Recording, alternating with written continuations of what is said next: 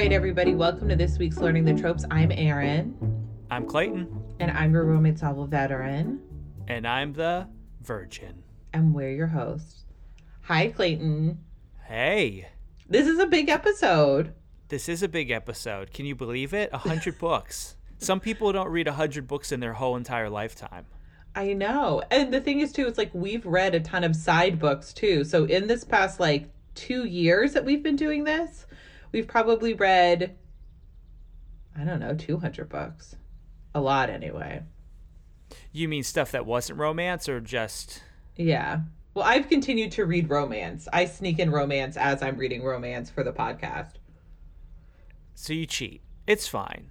We have an open relationship. I understand it. Well, also, I have to find new books for the podcast.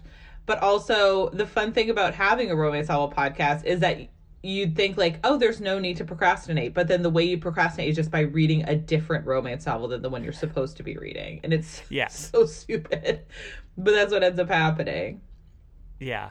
I'll do that sometimes where I'll be supposed to be reading a book for the podcast and I'll be reading something else and it'll feel naughty. and normally we don't read emails on this type of episode. This is normally just like straight book talk. Yeah, so, yeah book talk. Um, but but one came through yesterday as I was making dinner and I read it and I was like, "Oh, I got to we got to add this to the podcast cuz it's very timely." So, we are recording on Monday, May 10th. And so yesterday was Mother's Day. And so we got an email from Jen and she says, uh, Clayton and Erin, I've been listening to all of your back episodes while I get my garden ready for spring.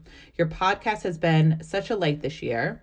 For Mother's Day, my 16 year old buddy is reading Eyes of Silver with me, and we plan to listen to your podcast episode together next week while we get some of her night driving hours in. And then she goes on to talk about Clayton um, a, a few episodes ago that during the hating episode uh, put out a call for good soap. And then so she gives a lot of good advice about soap. so if anybody uh, is interested in that, I'll maybe I'll post that in the troop, the the video that she sent about how to make soap. She she recommended a certain brand of soap too. Yeah, so I'll just read this too. So she said, I listened to the hating game this morning and you mentioned soap and essential oils. I am obsessed with Osmia organic soap. The black clay facial soap is a wonderful face soap, and all of their body soaps smell so good and have really nice ingredients. Watching Osmia's Instagram got me interested in soap making, so my husband and I gave it a try and make coffee mint and cedar orange soaps that are both lovely. We took a class from this local guy, but we have sent his video to friends who figured it out based on the video. So that's if you want to make your own soaps too. Well, I looked up that company and I'm going to order some soap. So thank yeah? you very much. Yeah, I was very psyched when I. It's a little on the expensive side, but I'm not against buying something expensive if it's good. Well, I think also if it's like this, if it's organic and if it's homemade and you're supporting like an independent person, like that's great. Then it's worth it to pay more, you know? You're getting better quality. And a lot of those good soaps, they're maybe small, but you can as long as you take care of them, you mm-hmm. can get good usage out of them. Yeah, I love the idea of a coffee mint soap because ca- caffeine is supposed to be really good for your skin too. Yes. And mint, I don't know. I bet it just gives you a little zing in the morning. I've used mint soaps, mm-hmm. and they are they are very invigorating. Nice. Um, but anyway, so happy Mother's Day, Jen. Um, and I'm happy that you got to to spend some time in your garden and then spend some time with your daughter. Um, and yeah, to, to all the moms, happy Mother's Day. That brings us to what book did we read for our hundredth book, Erin? We read Eyes of Silver, Eyes of Gold by Ellen O'Connell. And should we judge the cover? Let's judge the cover, yeah. Her covers are all like this. It's all like a black silhouette against a landscape. It all it all looks like paper dolls always. I don't love the cover yes. necessarily. But also she is self-published and I feel like self-published is like, listen honey, whatever you got, uh, it's great.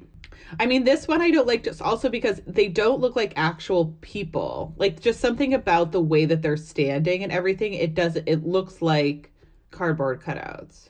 Yes, there's an uncanny valley mm-hmm. sort of situation going on. So we don't love the cover, but that doesn't really matter all that much. It doesn't. But Clayton, what was the book about?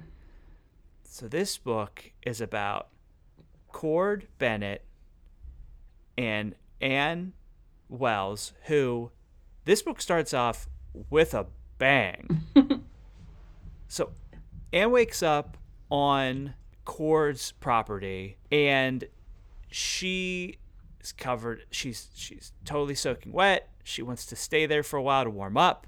Some people come and beat the hell out of Cord. So it's somebody that Anne was supposed to marry and a whole group of people plus the priest who marries them. The marriage is an assault, basically. Mm-hmm.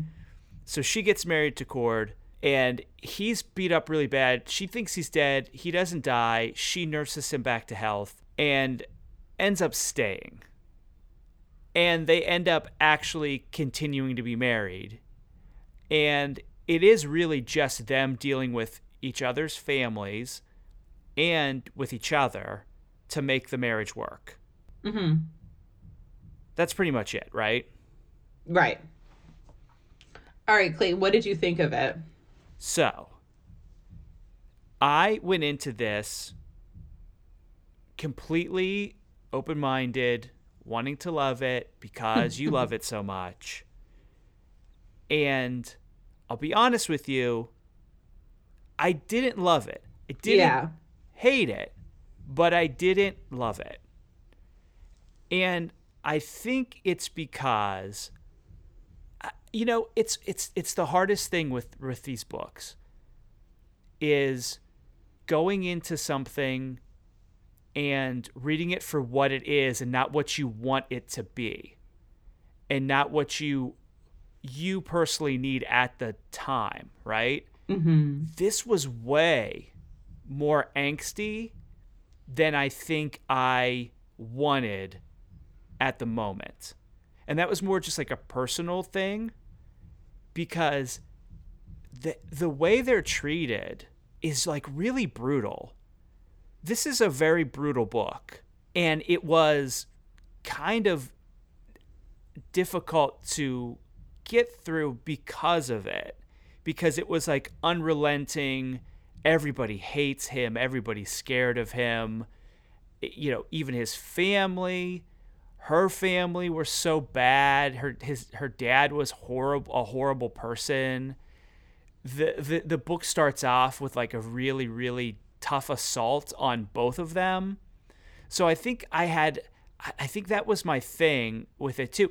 And then it was, I mean, and you warned me about this. It pretty much is them just kind of hanging out and starting to build a relationship. And it is like a lot of just farming and a lot of like, let's go to church, let's go to town, let's let's have dinner with our family, like those kind of things, which I I, I liked, but I, I guess I didn't. I, I wasn't as absorbed in their life as I think you got. Mm-hmm. I it's funny because like I've reread this book a lot and I feel like I always end up rereading from like halfway through or so. And obviously for the podcast, I read from the beginning. Mm-hmm. And like mm-hmm. the beginning assault is brutal and really long to the yes. point where I was like, maybe I just skip through this because like I do know what happens. And I think that there is a thing with self published authors with editing that I think had an editor stepped in, they might have been like, it's not necessary for it to be this brutal. Mm-hmm. But I don't I I still really connected with the book and we've read other books that are like pretty much slice of life and I haven't connected with them or I find them really dull and I don't know why with this one I'm like give me more cuz there's like she has additional scenes and stuff on her website and I've read all of those too like I and I guess as I was reading it, I was trying to think like, what is it about this book that like I love so much and I've connected with so much because I had a feeling you weren't going to. I think it's the I think it's a very good showing of romance as far as like what it's supposed to do because it's Cord and Anne and they're very different in that I guess you know Cord is half Cherokee and half white. He grows up completely separated from any Cherokee relatives. Um, so he sort of grows up in a in a town where he's kind of the only person uh, who is Native American other than his sister, but his sister has left town and is trying to pass as white in like a different town. Mm-hmm. And um and Anne, who is from this very like prosperous family and is supposed to be this specific person, but she also like doesn't fit in and the way that they come together and don't try to change each other, they just like truly love each other for who the other person is. But the, in that, it allows each of them to change slightly so that like Annie Anne's thing is that she has a very bad temper and she flies off the handle and she cu- jumps to conclusions and wants to like cut people off and never speak to people again. And Cord sort of just in her observing him and loving him, she softens in that way. And Cord is somebody who never wants to have to explain himself. You know, he's he's been through some tough things in his life, and so he's sort of like, well, people can believe whatever they want to believe. It's not my business. W- whatever. If people want to hate me, I'm fine with being lonely. I'm fine with like cutting everybody off. It's easier. But through him wanting to have and integrated into the society, integrated into the town in a way that he knows will ultimately make her happy, he slowly has to do that as well. Mm-hmm. And so ultimately that's kind of the story is is how they do this for each other and it ends up obviously a happy ending. And I think the thing with like a romance, not only does it just end with like them together and like from pretty early on you realize they are going to stay together. Like there's not a lot of stress about that relationship necessarily, but that they also are able to create a community from being these ultimate outcasts to of like oh pretty much being left for dead to then working their way back into the town. Um i don't know. I just really love it as a story. I think that she and you know o'connell has a very good does a very good job of showing sort of everyday life in that time in a way that like makes it feel very real.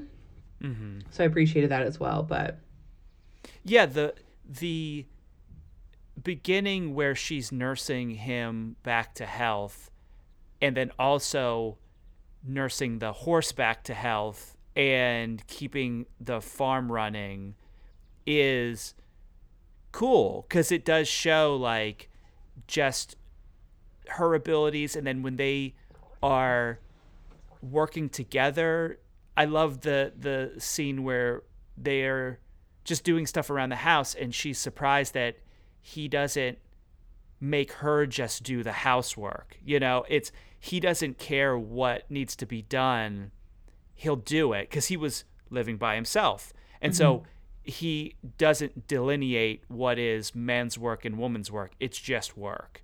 And she really likes that about him. And they do start to love each other because this is such an interesting book in that the first time they have sex is a almost non-event mm-hmm. in such a way that i've never really seen in romance where he just puts it in and she's like oh i thought this was going to be horribly painful it's not that bad. I can deal with this. But then he gets upset when he realizes that she was a virgin because she had lived in Chicago and she had been engaged, and he thought, oh, well, she definitely fucked. and then uh, he was like, I wouldn't have slammed into you if if I knew that you were a virgin. And she was like, slammed into me. What is you know? Because he is he's he speaks crudely sometimes when mm. people offend her he he says he's in town, and what does he say to this woman? Fucking a bitch. Oh yeah, because she's like she's pissed because the shopkeeper's helping Anne instead of her, and she's like, I can't believe you would you would help a woman who's like married to a Indian instead of good white people. And Cord walks in and he's like, uh, even my mother's family knows better than to fuck a bitch. Like they would leave you. yeah, yeah. I was like, whoa. But I mean, that j- just goes to show like that he's. I mean, he has crude language. He he is, and that's part of you know his journey is to be less crude. I mean, I liked Cord a lot. I totally get being isolated. Everybody feels different. Obviously, he has or, true true reasons for being that way because he is shunned because you know of being half white, half Cherokee. That what happened to his sister is disturbing, mm-hmm. and that was the reason why he went to jail or, or he got locked up for a little bit because he almost killed some people that were assaulting his sister and that caused her to move off, uh, move out and try to be, you know, pass as white. And it, it, it's it is just like he's had a hard life. He's had a really tough, hard life, and to meet somebody like her, and to be vulnerable because there's this scene where the the sex was such a, a, a non-event really, but then their their first real passionate kiss was about halfway through the book and they're in the barn and he lays her down in the hay and then she sees a spider and freaks out and he immediately immediately is like she doesn't love me. Trying to be truly intimate with her turned her off and then she had to explain to him no it was a spider and it was the spider the size of her fingernail that freaked her out but still they they would get into these fights because that's like a vulnerability for him. Mm-hmm. He thought as soon as I really tried to like kiss her in a real way, then she would want to leave. He always thought she would want to leave, and she had to say to him, I'm not going anywhere. Like, I'm not leaving. I, this is for real. So I did, that stuff did resonate with me there's a level of brutality that I'm okay with in books, but when it gets to like it's like they're under constant assault. Like she's constantly being assaulted, she gets kidnapped at the end, well near the end, after they went to church and then she's she's getting roughed up by some people. It just felt very very tense the whole time. But I mean, but that's part of the book and that's also part of the time that they lived in. Yeah, I think there was like a level of violence that you lived with at that time too, just because it was like a it was a brutal time. And I think the thing too is like his family never coming to his aid and his mm-hmm. family always only believing the worst of him. Because yeah. he has three older siblings, one sister who isn't really in the book at all, and then one and then his two brothers who just assume that like they believe all the town gossip that he's keeping this woman against her will or that they keep I like there's a lot of racism in this book too obviously. Yeah. And there's a lot of racism uh, like obvi- around Cord's uh ethnicity and there's a lot of racism around stereotypes for native americans. And mm-hmm. it's always presented as bad. Like it's not like upholding them in the way that I think there are other romance novels that do. And I think that there is an aspect of romance and sort of a reckoning or a conversation that needs to be had for sort of the, um, you know, Indian man, white woman books of like the 80s and 90s. But to put that aside, I don't think that this falls into a lot of the traps that those do. Um, but they they talk a lot about him like being unstoppable and being almost like superhuman and that he would just kill somebody he wouldn't be able to stop once he gets started fighting and all these things that are just like bananas because they don't help him. Mm-hmm. or they don't believe him. Or they nobody takes the time to just like sit with him and like find out what happened. Um and yeah, the thing with the spider. Yeah, so they always just like it's funny because you know, Anne was raised in this very like proper time and to be a lady and all this stuff so like she's not supposed to enjoy sex. Mm-hmm. And so at night they they just kind of like dry hump, make out most of the time and then like, you know, he d- like they do have sex and she's like oh actually i kind of enjoy it. So she's ashamed because she's like i'm liking this more than i should and he's gonna think that i'm like a slut. Mm-hmm. and he's like oh the only reason she puts up with it is because it's in the dark and if she actually had to like watch me as we had sex she would lose it. And so yeah. that's the whole thing with the spider is just that he's like oh this is really how she feels in the dark and somehow she's able to hide it which is like a ridiculous thing to think because you couldn't hide screaming. Yeah but yeah then they do you know have sex and everything and it's all very romantic and stuff and it, the sex scenes are good i think. Yeah. Yeah it's it's it's just i mean it's one of those things they're learning to they're learning about each other. There's there's mm-hmm. large sections of this book where it's just them talking about their pasts in a mm-hmm. way that you do with people that you are starting to date which the difference is they're married. Yeah the marriage comes first and the marriage comes first, and then they go and get the papers, which mm-hmm. is really which is a real uh, fun scene too, because it is like such a defiant act of going back and saying we want these papers, and the the preacher that the the yellow bellied preacher.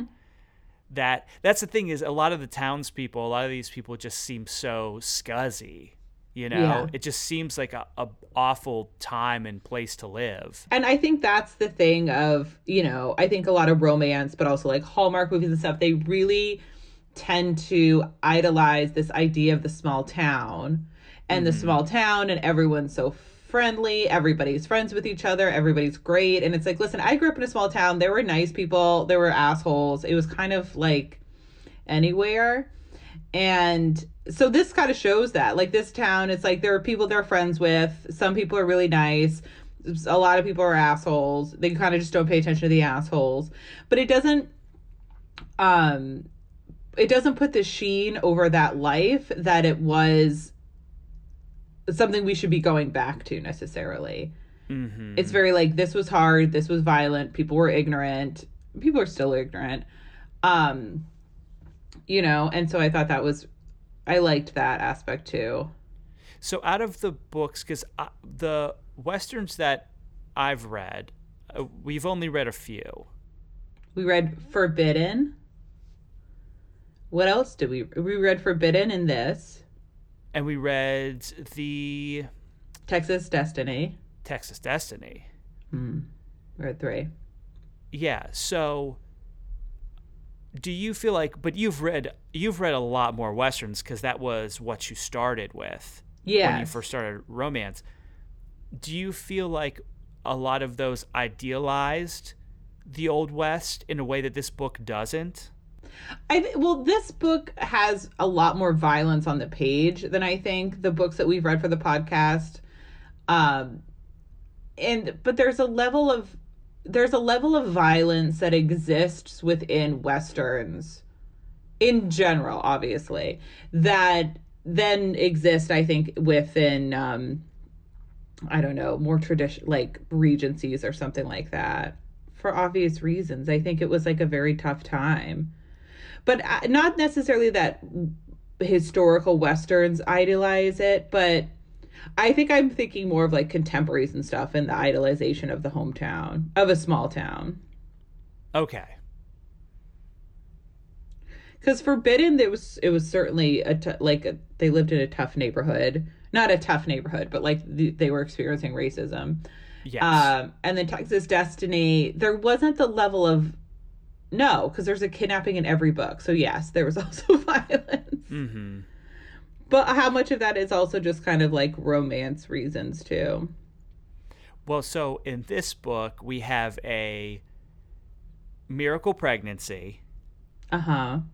Because Cord was beaten so badly at the beginning of this book that the doctor said, oh, he won't be able to have kids because of the swelling and the fever and all that stuff.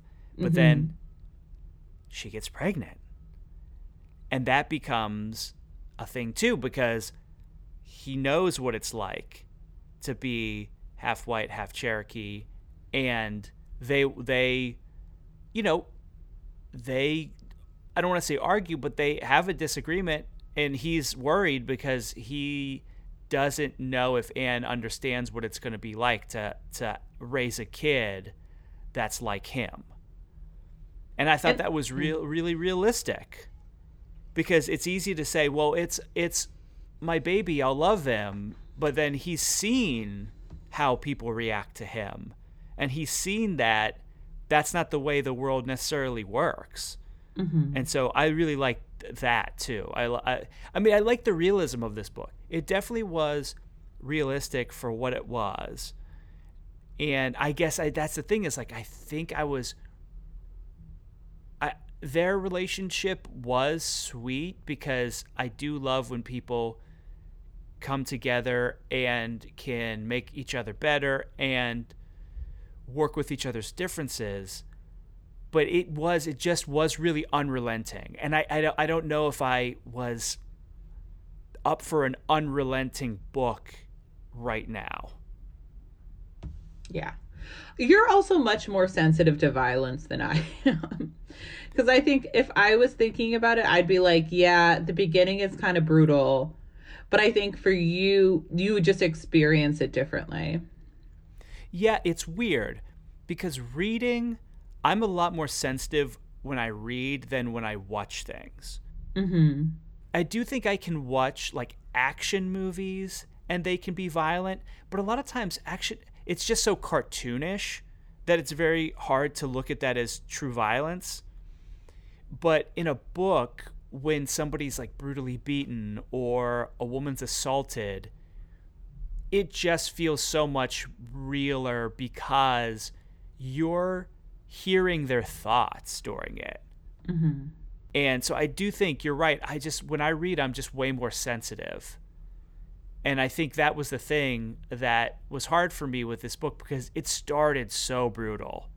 And it's hard for me to recover from that. Yeah, I don't want to, like, that. It was very effective. But I think, too, it's like, if you start with you always like start with the characters as far from the end as possible and it's like there isn't anything further and mm-hmm. i do mm-hmm. think there's something about there's an interesting idea of gender within this book too because her father representing like the the patriarchy the ideal and how many w- women kind of go along and support it. Like mm-hmm. Annie never does. Annie, from the time she's young, it seems like she's been at ends with her parents, but her mother supports her father. Her best friend marries a guy who doesn't like that Annie married Cord, and so therefore her best friend is not allowed to speak to her anymore.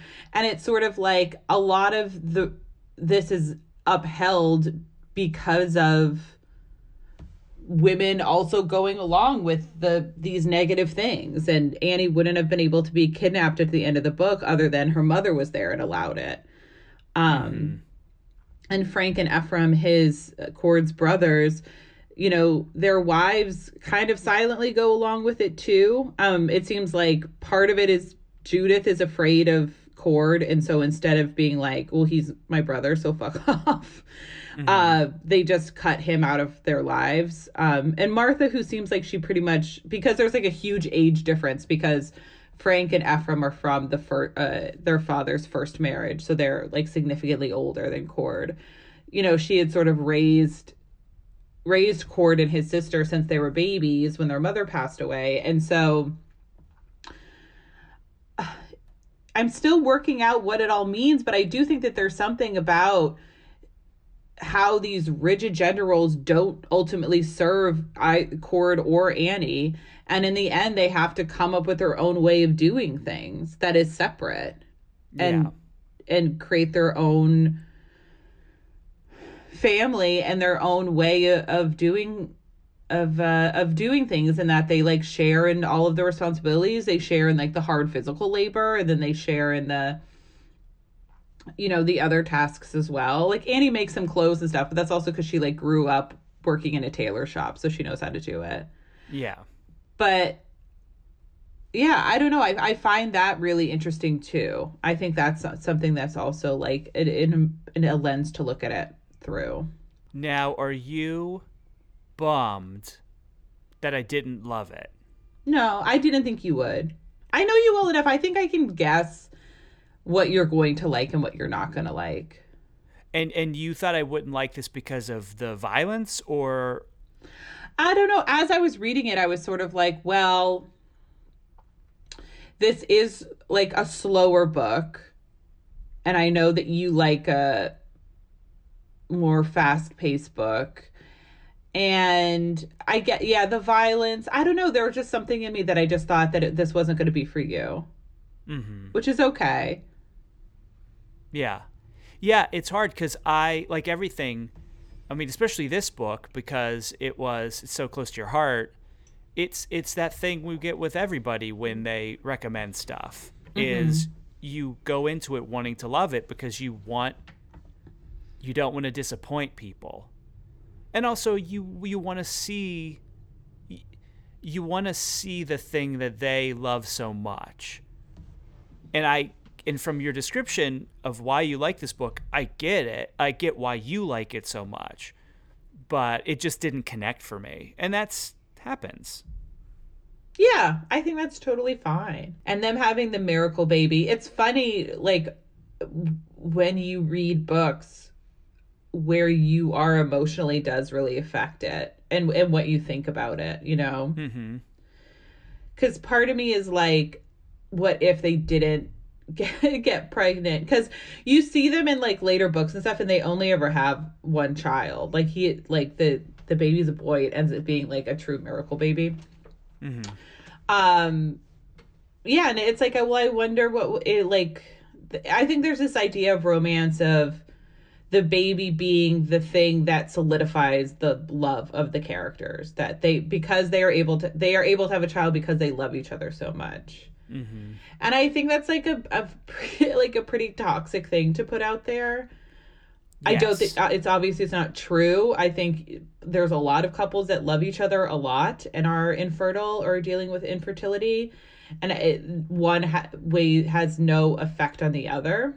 So yeah, I've been thinking about that too within romance. Is this sort of the the idea of like the miracle baby and how like harmful it must be to a lot of women and how it's um, upsetting. You know, it can be really upsetting, and it can be in sort of like what are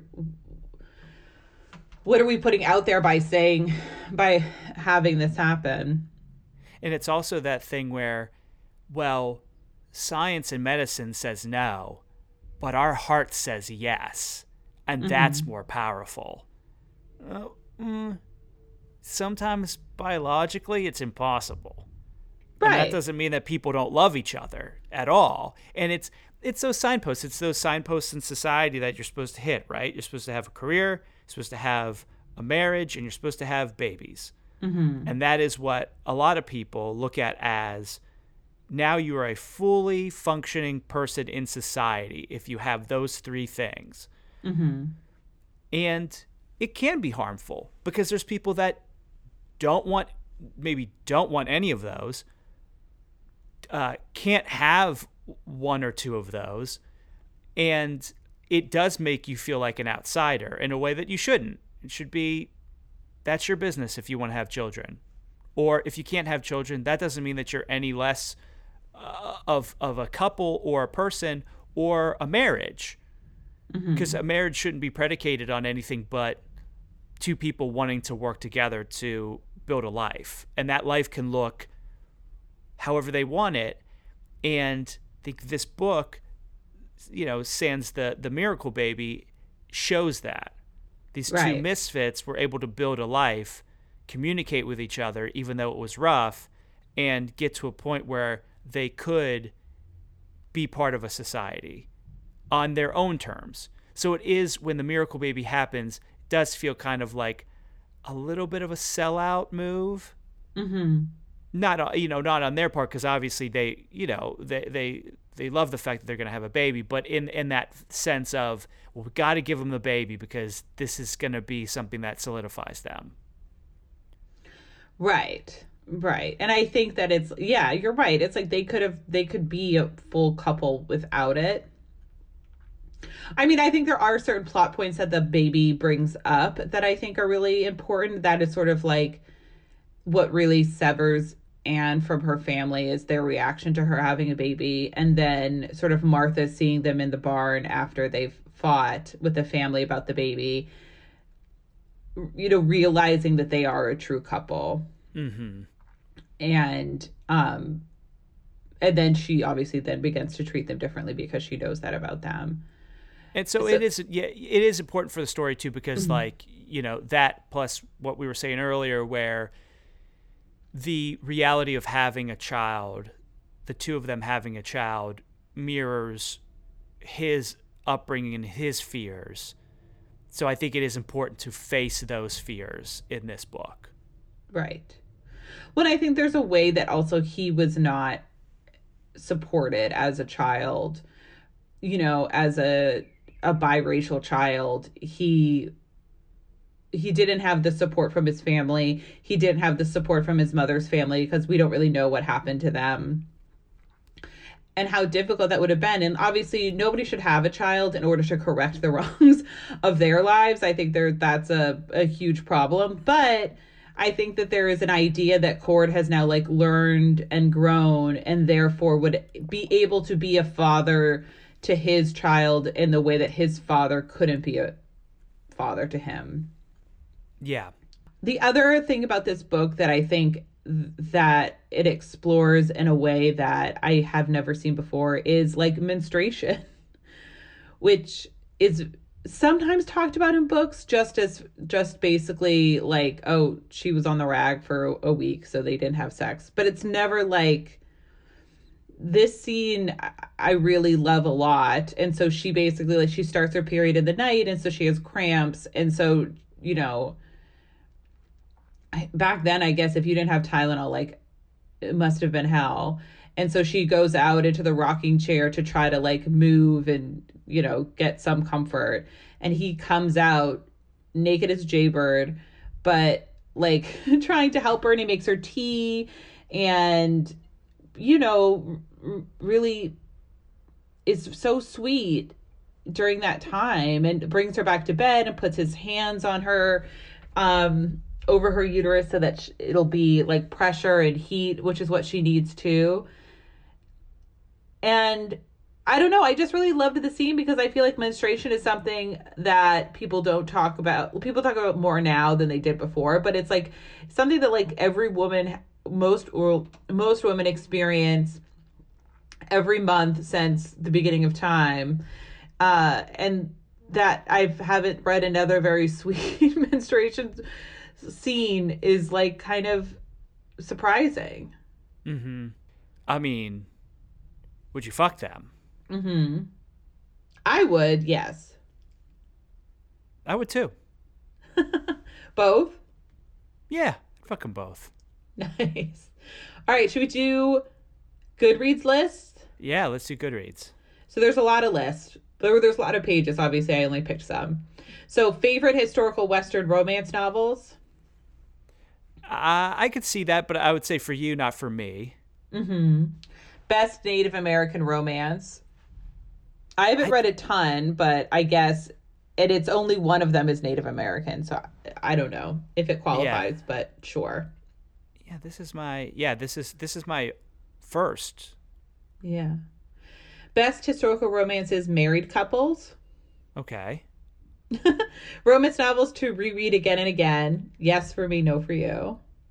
Yeah, I mean maybe I could reread this in a time when I'm less vulnerable. uh, bad boys meet the virgins. He's not a bad boy. People think he's a bad boy though. Yeah, but he's not. He's very sweet. Um, best self-published historical romance. I mean, I will say it was well written. Mm-hmm. King of the Betas, best beta romance hero. I think we agree that the alpha beta scale no longer holds water. Mm-hmm. I don't think he's an alpha though, because also it's like anytime that somebody comes to the house to try to convince Anne to leave, he just like walks out and is like, well, she'll make up her own mind what she wants to to do.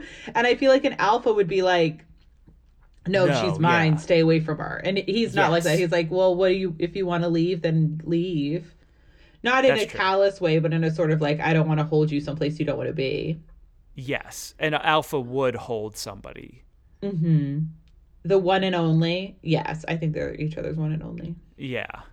Love on the Range romance novel set on ranches. Oh yeah. Pregnant heroines in historical romance. Yeah. Yeah, she's pregnant for like half the book. Dangerous commitments. Hero or heroine committed to asylum, gaslighted, or questionable sanity. She's almost committed to an asylum. Yes. Tortured heroes of historical romance. Yeah, I would say I would say he's tortured definitely. Plain Jane in historical romance. Is she a plain Jane? They just, it's like they describe her as being like not as being plain, but then they're like she has big gray eyes and a wide mouth, and I'm like, I don't know, that sounds pretty to me, but I think she categorizes herself that way. Yeah, so I mean, if if if that's how she categorizes herself, yeah, we'll go with that. Best book boyfriends.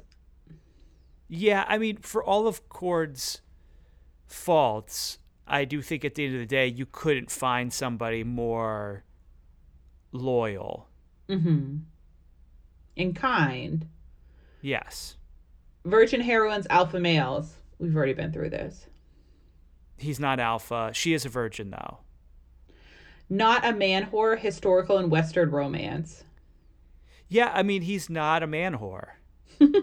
no, he seems to, he had a girlfriend for a while and then Anne, and that's kind of the only people he ever refers to. Yeah. Fierce, best romantic heroines with attitude. Yeah, I mean, she de- definitely sticks up for herself. Best dark and silent hero romances where the hero is freaking scary. Now, I think that's mean because I think so too. That's taking the side of everybody else in this book against him. Like I get the concept people are scared of him. I think from what we read and how we were able to understand this character, he was not scary to me. Right, he, he was, was, dark and scary. silent. Like I could see him being like dark and silent. I kind of get that because he did speak, but he was very matter of fact a lot of times. Uh, but I would not say he's scary. No. And because we're in his point of view pretty early and we see how like soft he is, it's it's almost harder for us to believe like that people in town think he is scary than the other mm-hmm. way around. Um, must love horses, romances where hero or heroine works with special horses. They yeah. do. That's their job is basically raising and selling horses. I loved it all. As a horse girl, excellent horses. Yeah, that stuff that that must have been I was gonna say catnip, but what's catnip for horses? Oats. Yeah, carrots, sugar. Carrot, sugar cubes. Yeah. Um, best grumpy hot man of romance. He was a yeah. little grumpy, and the way he like would snip at her, I always I did love like their dialogue together because she never like she always thought it was like kind of bullshit. So it's she, she never internalized anything, but he would say like some funny things to her. Mm-hmm. Uh, as a grump, Mar- I I grump recognize grump. Exactly. uh, married first romance. Oh yes. Menstruation and romance novels. Yep. Mistreated heroines. I mean, mistreated by everybody but him. Exactly. That was um, rough. It was rough seeing her manhandled the way she was. All right, Clayton, what are your tropes? Marriage is punishment. I, I've never seen that in a book before. That was crazy to me. Yeah. I mean, that Different... was definitely like romance reasons they decided to do that because it, it didn't really make sense otherwise. Different worlds. They're from different worlds. Uh, interracial romance. Angst. I put that as bold capital letters. bad dad. I mean, bad families in general, mm-hmm. but she had a very bad dad. Western, miracle baby, I guess miracle pregnancy. Um, heroine nurses hero back to health. Kidnapping because she was kidnapped. Erin, what are your tropes? Uh, so my tropes are forced marriage. Uh, I've loved you so long because he you find out that Cord has basically been in love with Anne since they were 10 years old. Mm-hmm. uh, interracial marriage, family disapproves, Western romance, farm life, because there's a lot of just farm life, kidnapped, yeah. uh, surprise slash uh, miracle baby, heroine with a temper. Uh, everyone is scared of the hero but the heroine. Spinster, because Annie is 28. Uh, heroine, nurse's hero. Those yeah. are my tropes. Uh, all right, Clayton, what has you swooning this week? Weirdly, this is such a weird. It's not weird. It's just so. There was a spinoff of Friends called Joey. Do you remember this? Yes. Much maligned, canceled after two seasons, and I, I like to watch Friends. Friends is like a. It's very basic, but it is one of those shows that I'll watch as like comfort food and I never saw Joey because I think I was living in Hawaii at the time and didn't really watch much TV. And it's such it's one of those shows that everybody says was such a bomb and and it was bad. And I was like, well, you know, after I watched episodes, which was Matt LeBlanc's show that he did in England, I really liked episodes. It's on Netflix right now. Did you watch episodes? Yeah yeah, I liked it a lot, and I think he's just really good as a comedic actor. So it's like I'm gonna try and find Joey. So I found Joey, and it's fine. It's fun. It's like he's in it. Um, the girl from Sopranos, and I always say her name wrong. Andrea. Uh, is it Drea de, de Matteo? Yeah, yeah. Drea de Matteo is in it. She plays his his sister and she's really funny. It's like it's fine. It's like a good fine sitcom. So I guess my swoon is find Joey and watch it. I guess I you can see think... where my head is right now. I know it's it's a dark place. it's a very dark place. Well, anyway. So, Erin, what has you swooning? Um, I'm not in the dark place that you are, but I feel like it's the same where it's hard. And the book that I read that I loved, I actually swooned about last week, and I should have probably saved it for this week, which is The Wreckage of My Presence by Casey Wilson, which is a super fun book of essays. So if you are looking for something quick to read, I would say do that. And also, she reads it, so I bet it's a very good audiobook as well. Um, but something that I found that I really loved is also a podcast called Deep Dive, and it's hosted by uh, June Diane Raphael and Jessica St. Clair, who are kind of like in the friend group with like Casey Wilson. Um, and basically, they just talk every week about a different subject. It sounds very like boring, but they're both like profoundly funny and fucked up people. Um, and it's just a it's a really funny good podcast if you're just looking for a good podcast of just like two people talking about like weird stuff that they do uh, and who they are. And they're very unapologetically themselves in a way that i find really fun um, because they have massive faults and they know it and they just sort of are like well this is me. Did they ever talk about joey? They don't they haven't yet but it's only two episodes in so you know we can still suggest it, I guess. If they're talking about Joey in the fifth episode, they've run out of things to talk about. Is there a podcast other than this one that has ever talked about Joey? Other than maybe like a friend centric podcast, which I'm sure maybe, exists. I think so. Like the D, you can get the DVDs for the first season in America, but the second season, I don't. The DVDs are only available in like Canada or something. It's what so are they hiding buried. from us? That's what I needed to find out. I needed what are you hiding? Is this some gem that just got buried because it wasn't as popular as Friends and or is Matt LeBlanc disappointed with it? You know, all these things. And it just turned out to be a fine, funny sitcom. It wasn't Friends, and it was a little sad because you know, Joey's trying to make friends in one of the first episodes, and I'm like, oh, he had all these friends that he left behind, it, it does kind of bum you out a little bit. Yeah. I guess it's perfect if you're sad. Watch watch jo- find Joey because it's like remember that show where everybody was such tight knit friends and they were family basically. but then you take one of those guys out of there and make him lonely. That's Joey. And I think that is why it failed, is because people were bummed out. Yeah. Because right. it's bumming me out.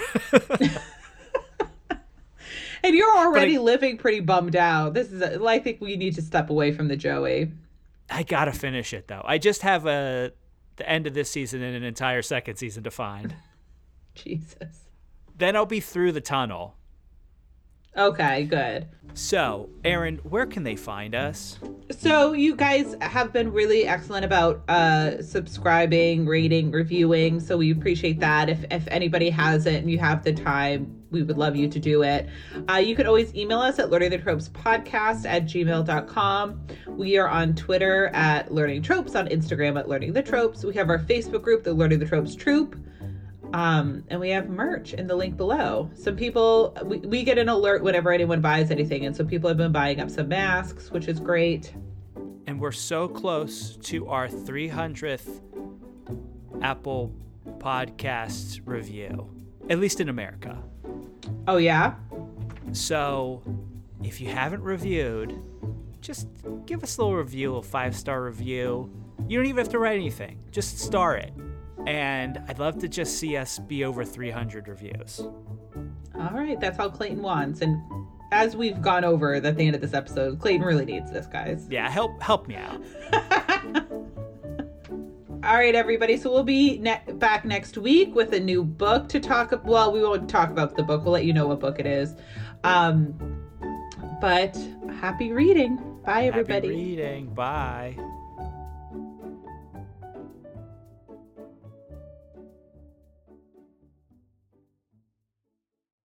Did they ever talk about Joey?